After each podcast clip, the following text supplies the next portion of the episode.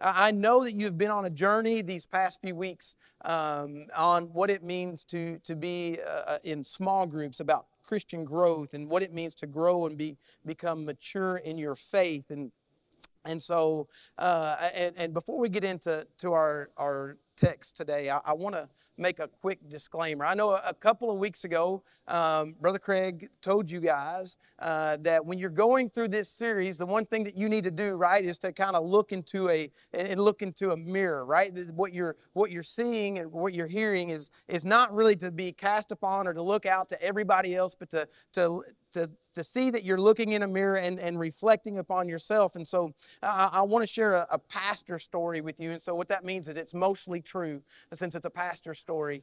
And so I, I, I want to share this and, and kind of help you reflect on that, right? And it's about this lady who was, who was uh, looking out her window one day and and you've probably heard this story before and so if you have just laugh anyways when you get to the end. Um, and so here she, she, was looking out her window and she saw her neighbor and her neighbor was out hanging up laundry out on the clothesline right? She was washing all of her bed sheets and all of her clothes and she kept looking and, and week after week she watched this lady go out and, and hang up her clothes and and every week she would look at her and she'd say oh bless her heart. Nobody's ever taught her how to do laundry because her laundry's so dirty and so she she would look, and the next next time she'd come out, and she would see, and she'd hang it up. And she's like, ah, she just still doesn't have it right. I mean, somebody should really show her how to do laundry. It's, I mean, it's just they're just it's just filthy. And then finally one day she she she she goes and she says she says, oh, it, somebody's finally gone and, and and and taught her how to do laundry. Her laundry's finally clean. Have you looked out the window and seen? He says, yeah. Well, uh, her husband says, yeah. Actually, I, I cleaned the windows this week. Right? right?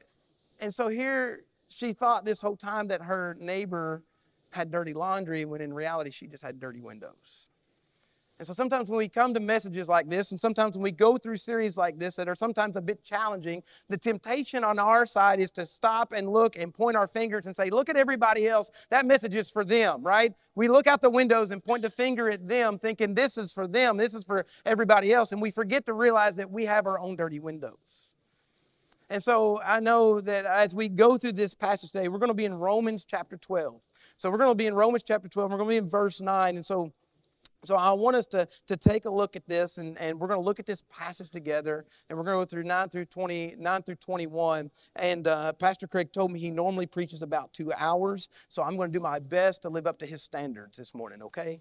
Um, I'm definitely not getting the number of steps that Pastor Craig gets in across this stage. I've noticed there is a worn spot here as he goes across in the more, but uh, I, will do my best to, to, to hold to um, your all's traditional time. Uh, Romans 9 verses 12, or verses, or Romans 12 verses 9 through 21.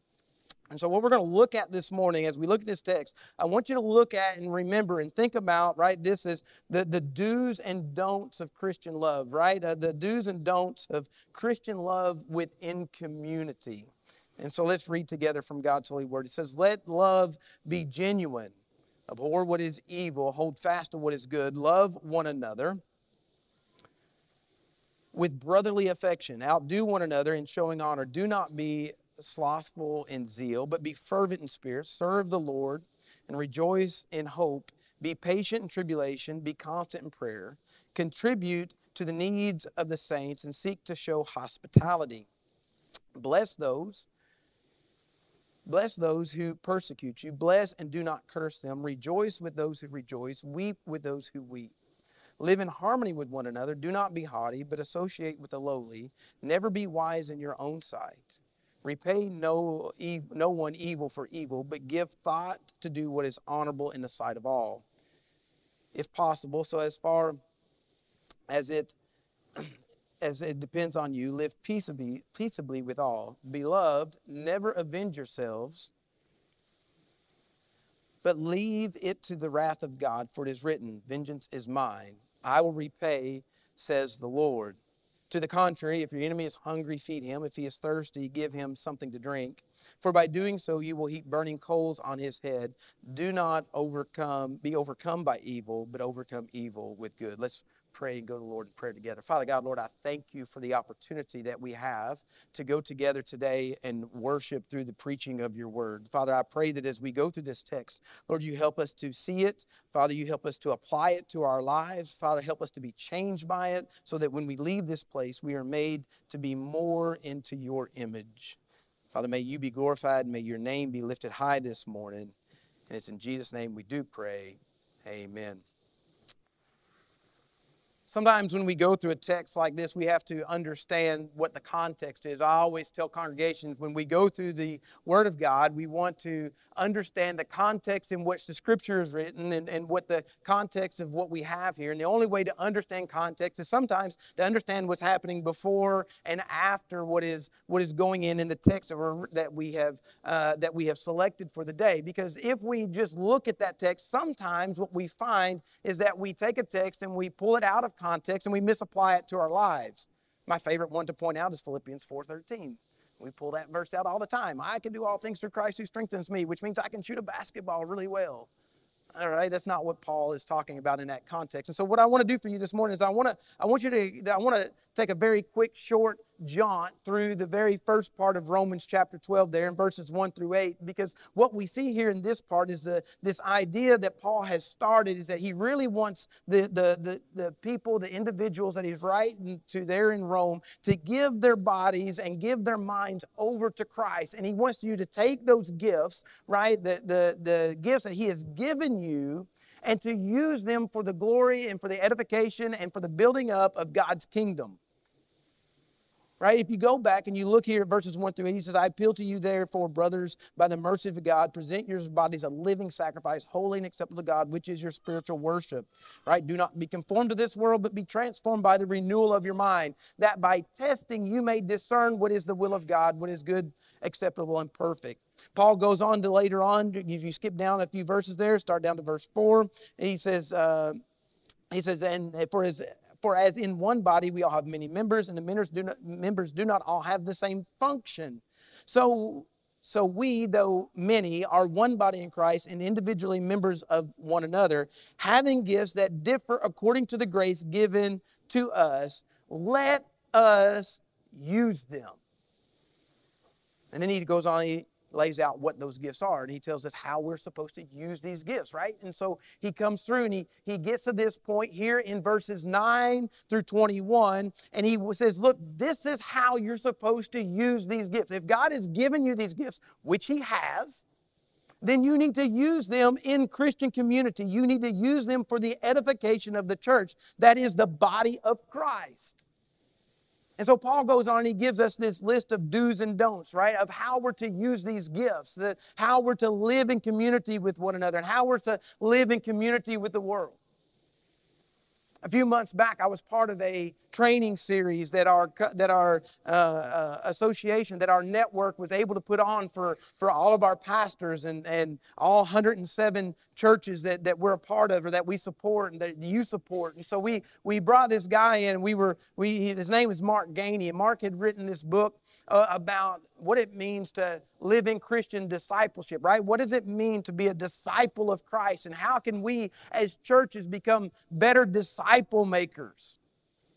And this is what small groups is really about. This is about what it means to be engaged in small group. And he says, look, this is this is how we do this. How do we do this better? This is what they should look like. This is the function that they serve within the church, and and this is why they are important. And he and he he said as a as he goes around, he travels from place to place. One of the main questions he always gets is how do you find somebody who makes a good disciple? Right? Because that's a hard time. Sometimes you hear people all the time, well, I, I, would like to disciple somebody. I would like to be engaged in discipleship. I would like to be a part of this, but, but how do we look for the right person? How do we find someone? Because sometimes when we look for someone, we have the wrong idea as to who we're looking for. Sometimes we look for the tough nut, right? Man, if I could just get this guy on board, Man, if I could just change his heart or her heart, if I could have them, man, they would make a great addition to the kingdom of God. And, and, and Mark gave the answer to this question, and, and it was kind of uh, hilarious because he was speaking to a, a room full of Baptist pastors and lay ministers and elders and deacons and stuff. And he looked at the room, and I'll be honest, a lot of them felt attacked when he gave this uh, answer. He looked at him and he says, Well, what you do is you look for fat people. You know, everybody kind of chuckled because, again, we were sitting around a big meal of Baptist pastors. And they were all, you know, like most Baptist pastors are.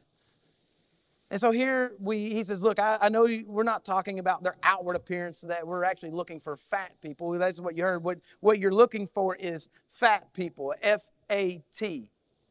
Right? You, you're looking for fat people who are faithful, available, and teachable. And so I began to think about this. I mean, I, that really stuck with me. If we're looking for people, if we're looking for people that are fat, if we're looking for people who are faithful, available, and teachable to, to be a part, and, and if this is what, it, to, to be disciples of Christ, what's the opposite of that? Right? What, what, does it, what does it mean if they're faithful, if they're not faithful, available, and teachable? And so I took his acronym and I transformed it and made it into lean. Well, somebody who's the opposite of fat is somebody who's lean. They're lethargic, they're excuse filled, they're arrogant, and they're numb to sin.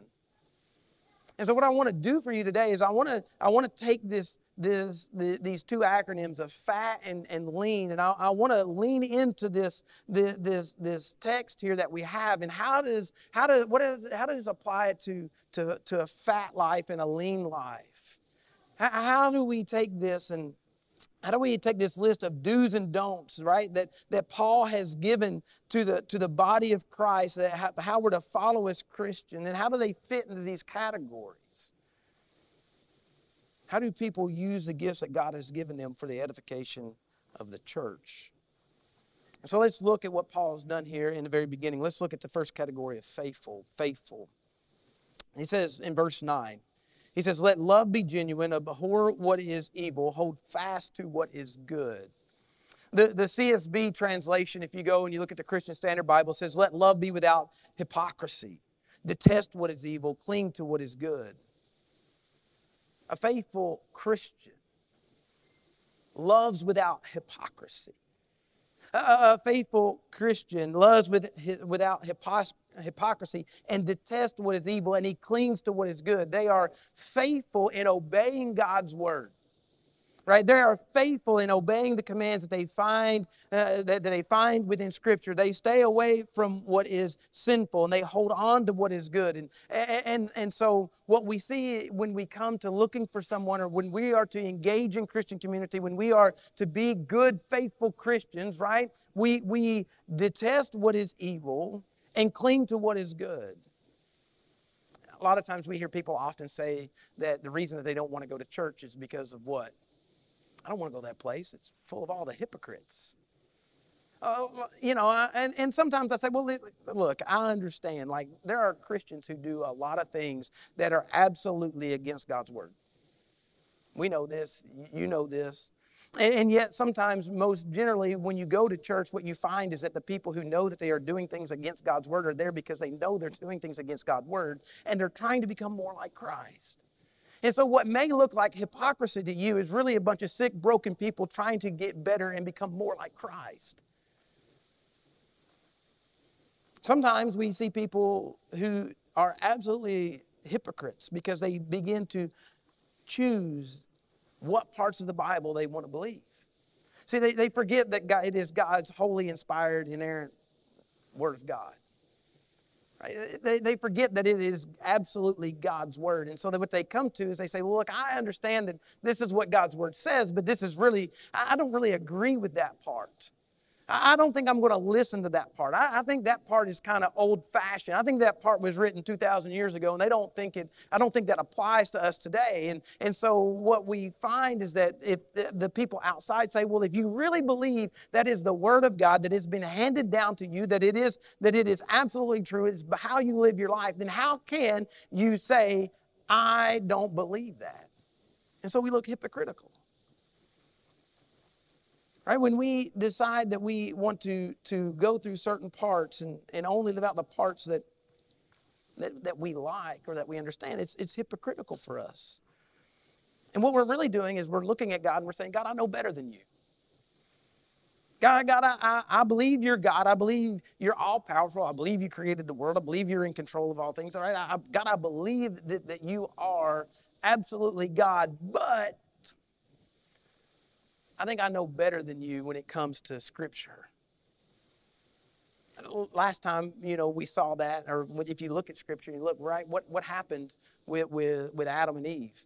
Right? God comes and tells them, look, hey, do not eat of the tree that's in the garden. And then Eve turns around and Eve decides and goes, and Adam was right there with her, and they say, Well, look, and Satan tempts him and says, Did God really say? And Eve and Adam both say that, well, I think I know what's better for my life, and so therefore I'm going to eat of the fruit. And guess what happened? Right? Sin came into the world, that we see the fall that's going on there, and then all of a sudden, they're in a world that is fallen and broken. Church, if we say that we believe and that we trust God, then we should follow what God has to say in His scriptures, in His holy word.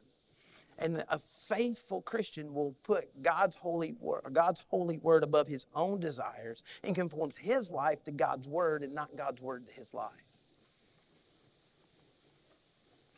Paul continues on, he tells them, Do not be slothful in zeal, but be fervent in spirit, serve the Lord. A faithful Christian is a, is a Christian who is faithful in serving the Lord. They are not lethargic or lazy. There are numerous ways I step back and I look, and people say, Well, how can I serve the Lord? I'm not sure what I'm supposed to do. I'm not sure what are the things that I can be doing or things that I should be engaged in. And I say, Well, look, if you're part of a local body of church, a local body of believers, if you're part of a church, there's many ways you can serve. There's many ways that you can be engaged. There are numerous ways. There, there are prayer groups that you have, there are discipleship groups, which I'm, I'm grateful that that is one of the things that you all are making an emphasis because that is how we grow in our faith. That is how we grow as Christians. That is how we grow within our community. That is how we ha- impact our community. That's how we help other people come to know Jesus as Lord and Savior. But there are all there are all kinds of ways. There are prayer groups. There's uh, there's teaching. There's Sunday school teachers. There's pastors. There's there's preaching. There's evangelistic uh, opportunities. There's giving of our tithes and offerings. There's running the the church Facebook page. There's running the church Instagram. There's running the church live stream. There's putting together the powerpoints and and all the things. There's all kinds of ways that you can serve and be a part, and you can do it and do it well. God loves to see us to come and put all of our work and our efforts, and not to be lazy in it. There was a reason why they brought together all the most skilled craftsmen when they were going to build the temple in the Old Testament. They didn't say, ah, just put up a few sheets and a few things over here let's just do whatever, just do the best you can. No, they brought together and they did it with excellence. And so God does not want us to be lazy in how we serve or how we study our Bible or how we teach others. He doesn't want to see us to go on and just put the minimal effort in. He wants to see us to continue to, to grow and to be, to be engaged in His Word. You can run the copy machine. You can change the light bulbs. You can be, as Pastor Craig said a couple weeks ago, make sure that the toilet paper is coming over the top. right? Like there, there's all kinds of ways that you can be engaged in the life of your church and that you can be that you can be serving the Lord. You know, I was visiting a church as I get to do uh, from time to time. I, I, spend a couple of Sundays a month in my home church, and then I get to go out a couple of Sundays and, and either just visit or get to preach. And, and I was actually visiting a church, and they had service had just finished and, and i was putting my stuff together and getting ready to leave and, and i heard two people conversing back and forth and one of them had been serving down in the children's ministry and the other one said, Hey, I hadn't seen you in a while. Where you been? What's going on? And she's like, Oh, I've been serving down in the children's ministry. And the lady's like, Oh, that's great. Yeah, I could never do that. It's like, okay, um, my ears perk up a little bit. I'm like, okay, let's listen to this conversation. And she's like, Yeah, I could never do that. Like, oh man, all them kids down there screaming and crying and going on and doing all these other kinds of things, you know. Like, like I have, like, yeah, I ain't doing that. And them all kids are all heathens down there. Yeah, most kids are. And yet you could also see at the same time the lady's like, yeah, well, yeah, there's a lot of kids down there. There's there, there's a lot of people that you know we, we got a lot of work to do, and you could just see the, the almost or feel the the tension there. Right, this lady who had been in church week in, week out, serving down in the children's ministry, obviously needed a break and obviously was grateful to be up in the service that day, but then had somebody tell her that all of a sudden that she just couldn't serve the kids when obviously there was a need down there. You know, the interesting thing is, is through all the reasons that she gave why she couldn't serve, had nothing to do with her skill set, had nothing to do with an allergy, you know. She was allergic, just allergic to kids. But there was nothing right. There was nothing really that was wrong. She just she just didn't want to do it. It was all about a desire. No physical limitations. There, there was nothing that, that, that, that there could be. And so she was really just excuse filled. Oh, I can't do that. Oh, I can't be a part of this. Oh, I can't do these things. Oh, there's nothing else that I could happen. And so sometimes we find ourselves, instead of being good, faithful Christians who serve and serve well, we find ourselves finding all kinds of excuses as to why we can't serve. Verse 12 tells us that we're to rejoice in hope, to be patient in tribulation, to be consistent in prayer. As you go back and you think, well, what does that look like in the life of a faithful, available, teachable uh, uh, uh Christian? If you look at a fat Christian, a, a fat Christian is faithful in prayer. I want to ask you this question when things get tough, what does your life look like? Right? Are you faithful and are you consistent in prayer? Right? What is, let me press in a little bit further. Do you pray only when things are going bad? Do you pray when things are only uh, difficult in your life? Or do you pray when times are good? Do you pray when everything is fine? Do you pray without ceasing? What motivates you to pray? A fat person prays when the times are good and when the times are bad. A lean person just prays or is just arrogant enough to think that prayer is only necessary when things are bad, or that prayer is not necessary when things are good. Right? A, a, lean person or an arrogant person just thinks that, well, you know, things are okay, things are fi- fine, and, and, and, and, and I don't need to pray. While they say they may believe that God knows all things, has a control on things, their actions really say think otherwise. Sometimes people who, who think that they only need to pray when things are going bad, really what they say is, what they're saying is, I, I need to get um, I need to get God's attention again. Like, like God, I'm only going to pray when things are bad because you must have forgotten me, right? You, you know, like I, I, need to, I need to do something to, I need to get down on my knees or I need to lay prostrate on the floor. I, I need to jump up and down and wave my hands because for some reason, God, during this, this time of, uh, the, the, the, of this season of my life, you must have forgotten what was going on and you don't know what's happening. So Lord, I must pray and pray loud and pray often and, and just so that I can somehow get back into your, your, your good graces. Church, here's the thing that you need to understand about God when it comes is God has not forgotten you. Hey, right? God is, God is not ignorant of your trials. He's not ignorant of your tribulations. God knows exactly what's going on in your life. He knows when you've had your cancer diagnosis. He knows when you've had a heart attack. He knows when you've, when, when, when you've had arthritis issues. He knows when you've had a stroke. He knows everything that's going on to your life. He knows the number of hairs that are on your head. And so it's arrogant to think that for some reason I need to do something to get God's attention because God is intimately involved in your life every single day every day. And so we should be praying when times are good, and we should be praying when times are bad. God knows when you rise up, He knows when you sit down. Look at what the psalmist says in Psalm 139.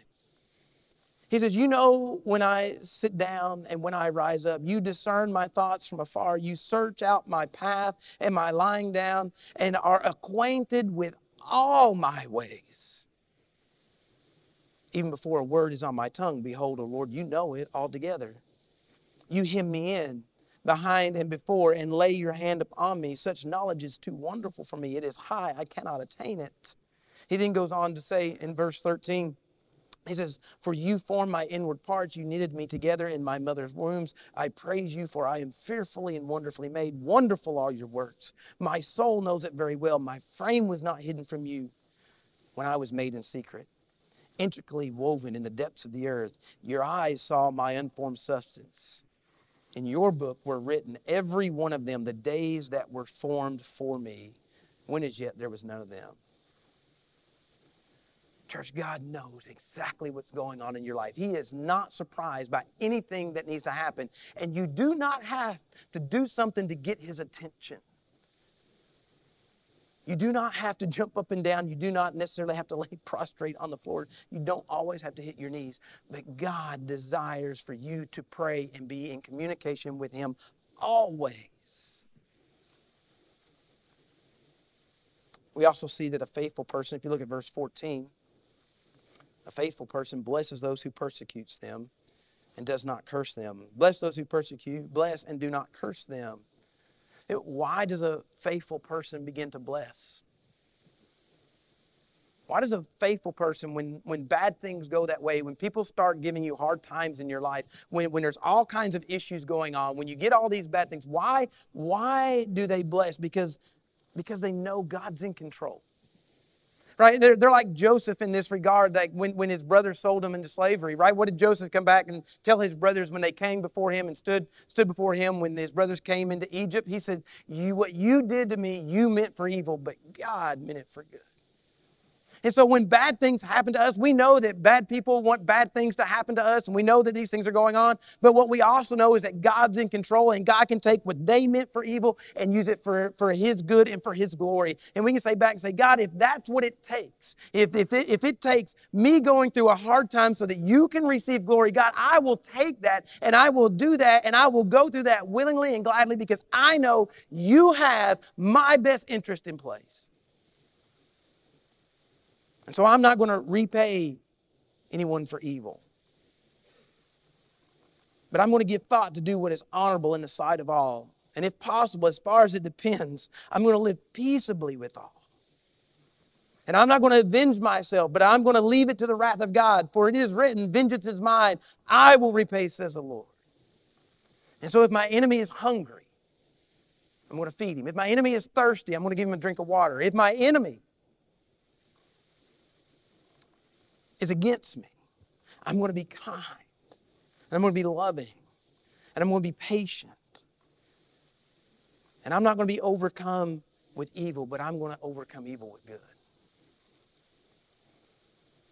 Christians who use their gifts that God has given them for the edification of the church are also available.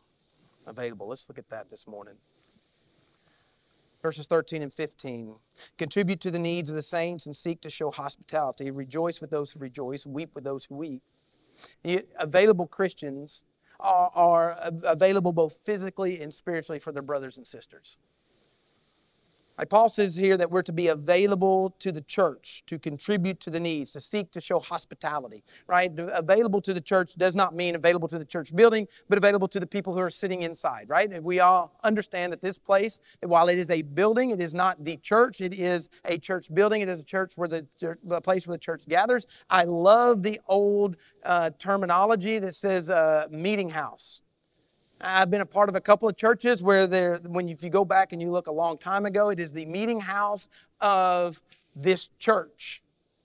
They understood something. They understood that the church was, this is where they, they, they gathered.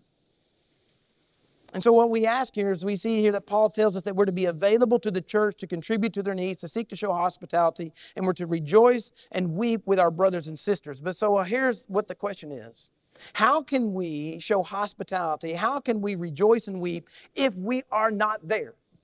If we are not part of the local church, if we say, I don't need the church, the church is not something I want to be a part of, or I'm not going to go to church, how can we do what Scripture tells us to do to show hospitality, to rejoice and to weep if we're not there?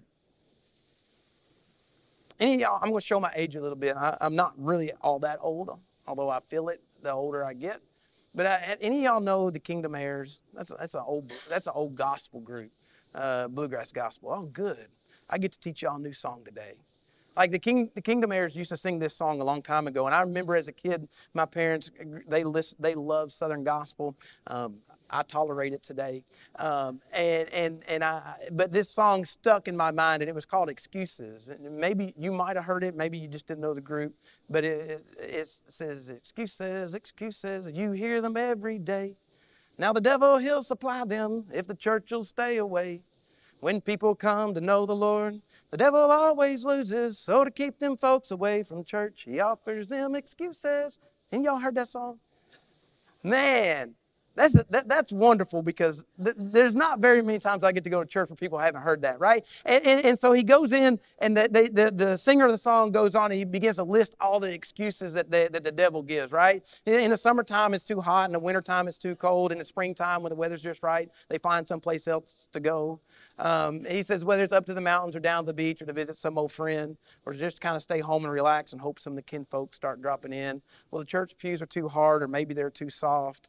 Uh, you know, whether the, it's the, the air conditioner's too cold or it's too hot. You know, he, he lists everything that goes on. And, and then he goes on to say, he says, look, even the doctor says, like, you got to stay away from crowds because those crowds will do you in, right? And, and that, that just brought on new meaning for me, especially two years ago when COVID showed up. Like, like COVID has done a lot of good things for the church. And you're like, really?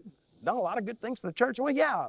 It's forced a lot of our churches to, to, to kind of come up with the times. There are more churches live streaming on Facebook and, and Instagram and YouTube TV and all these other things. And, and so the, the churches have, have figured out ways how they can actually get to their to some of their, their members who can't show up.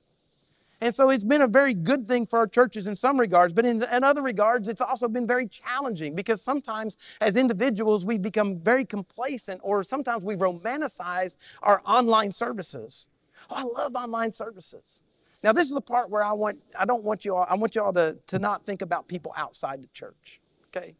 Very easy to point our fingers here and say, look at all them people that stay at home and watch services from there. Those are good things especially if they're never attending church somewhere else. Online services are doing a good job of reaching people and helping draw people back into the church.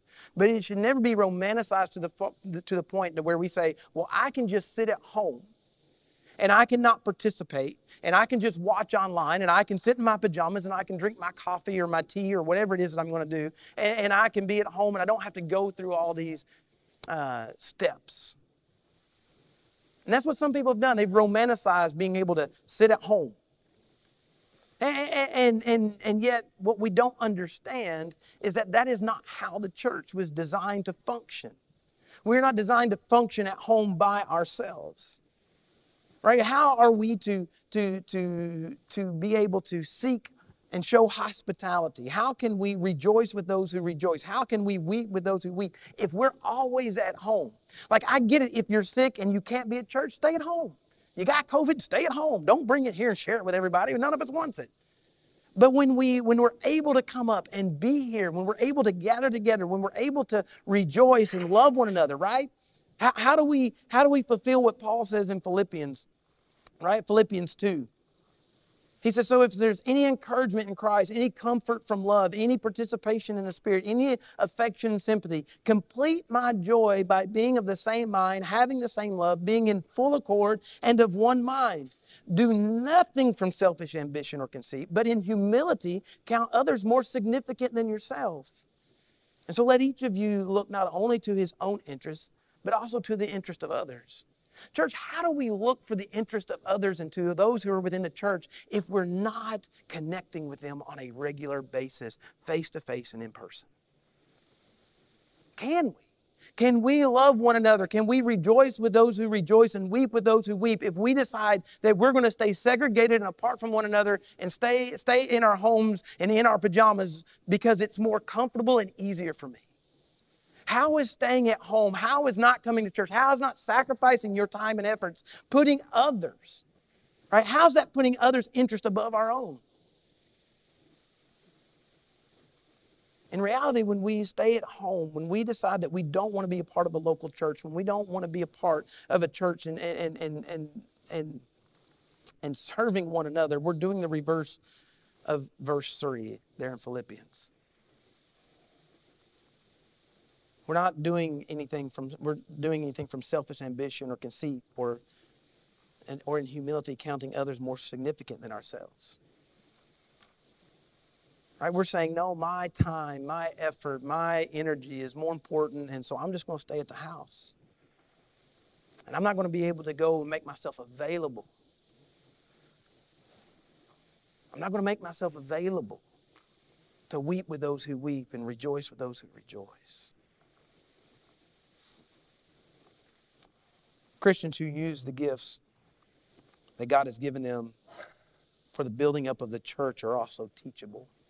Bear with me just a couple more minutes here. They're teachable.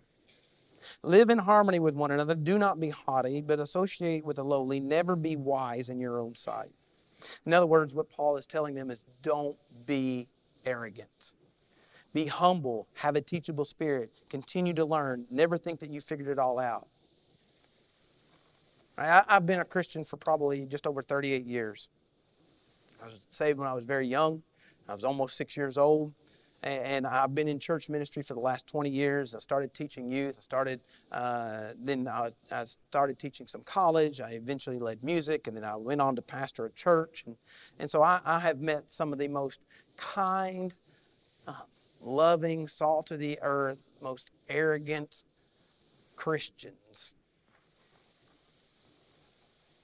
in my life.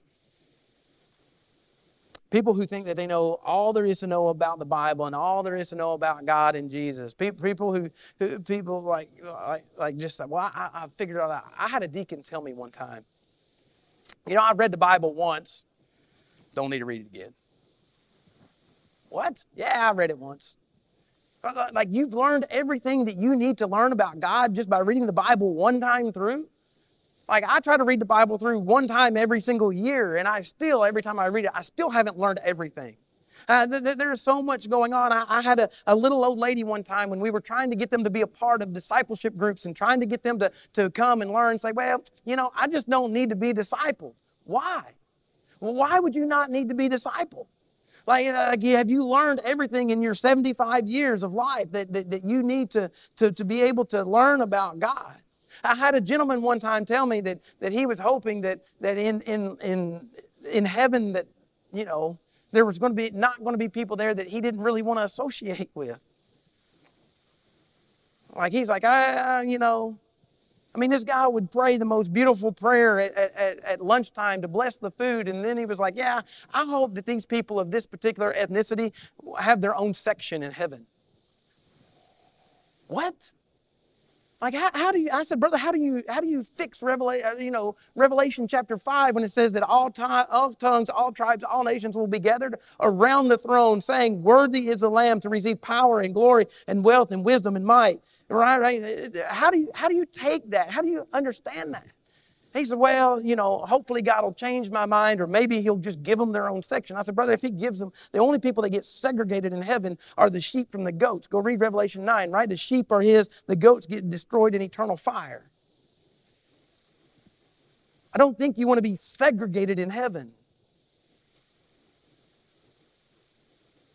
This guy was numb to sin in his own life. So these people who, who said, I've learned everything there is to learn about God was really just numb to sin and they didn't want to read Scripture anymore because when they read Scripture, what winds up happening is they find different areas in their life. I become more convicted more frequently the more I read Scripture. And so the tendency for us to do when we become convicted in our lives is to say, God, I don't want to read your word anymore because, you know, the more I read it, the better I, the, the, the, the better. That's great English. I love. I, am glad my wife's not here today because she would. She would. She gets on me all the time. I, I am definitely from Kentucky, y'all. So, uh, right. The more we read Scripture, the worse we see that we really are, and the more we need Jesus.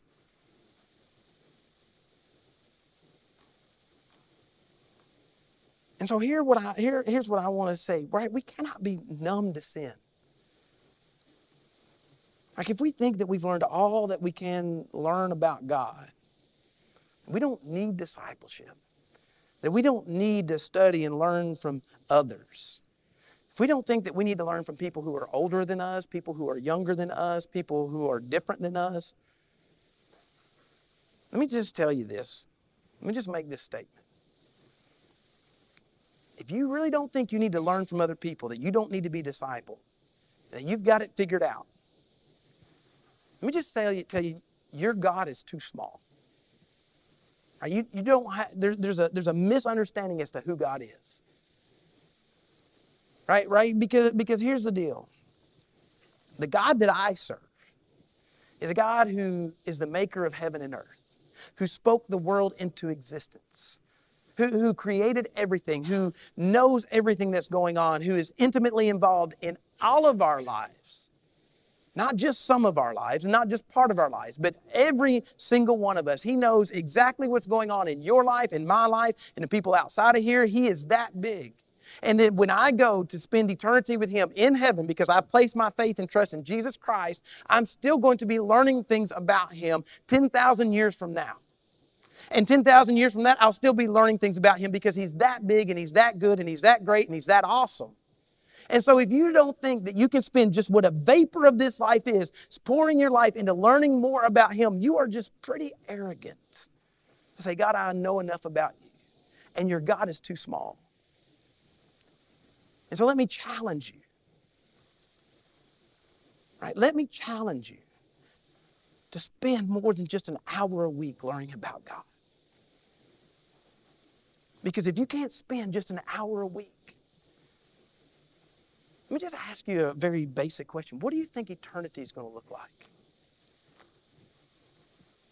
Like, is that going to be exciting for you? Is it going to be exciting for you to go and, spend eternity with God, learning about Him, praising and worshiping Him for all of eternity? You know, some people think that eternity is going to be like eh, whatever your favorite thing to do here on this earth is, like riding a tractor or in a boat or on the golf course or fishing or something of that nature. And I, I, you know, I'm not going to say those things aren't there.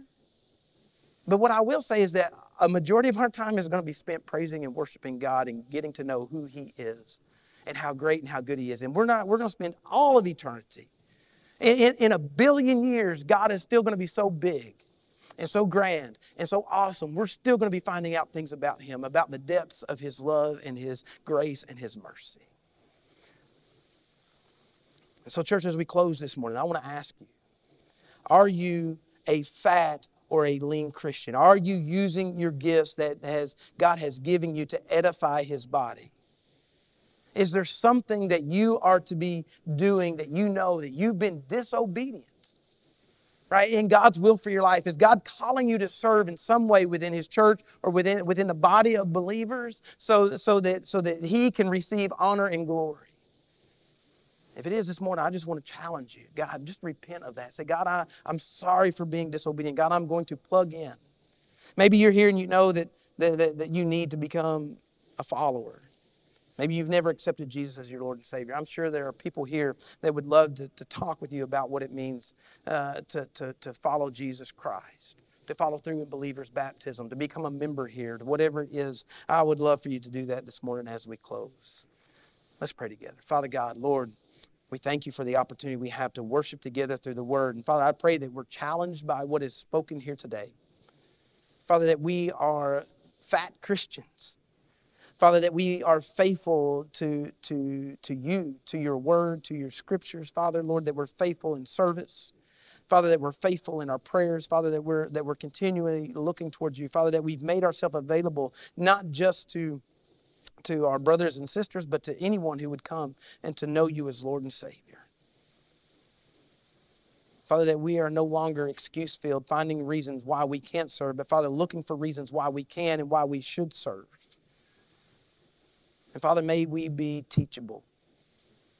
May we be humble in our attitudes and how we learn and who we learn from. Father, that, that there are people who come from different backgrounds, whether it's social or, or economic or, or ethnic backgrounds, who see things different than us, and Father, who bring different perspectives. But Father, we are all trying to become more like you. And so, Father, help us to understand what it means to be a Christian in different aspects and different lights, and Lord, how we can serve and glorify you through the lens of your Holy Scripture. And Father, may we Father, continue to love you and to glorify you in all that we say and all that we do. And it's in Jesus' name we do pray. Amen.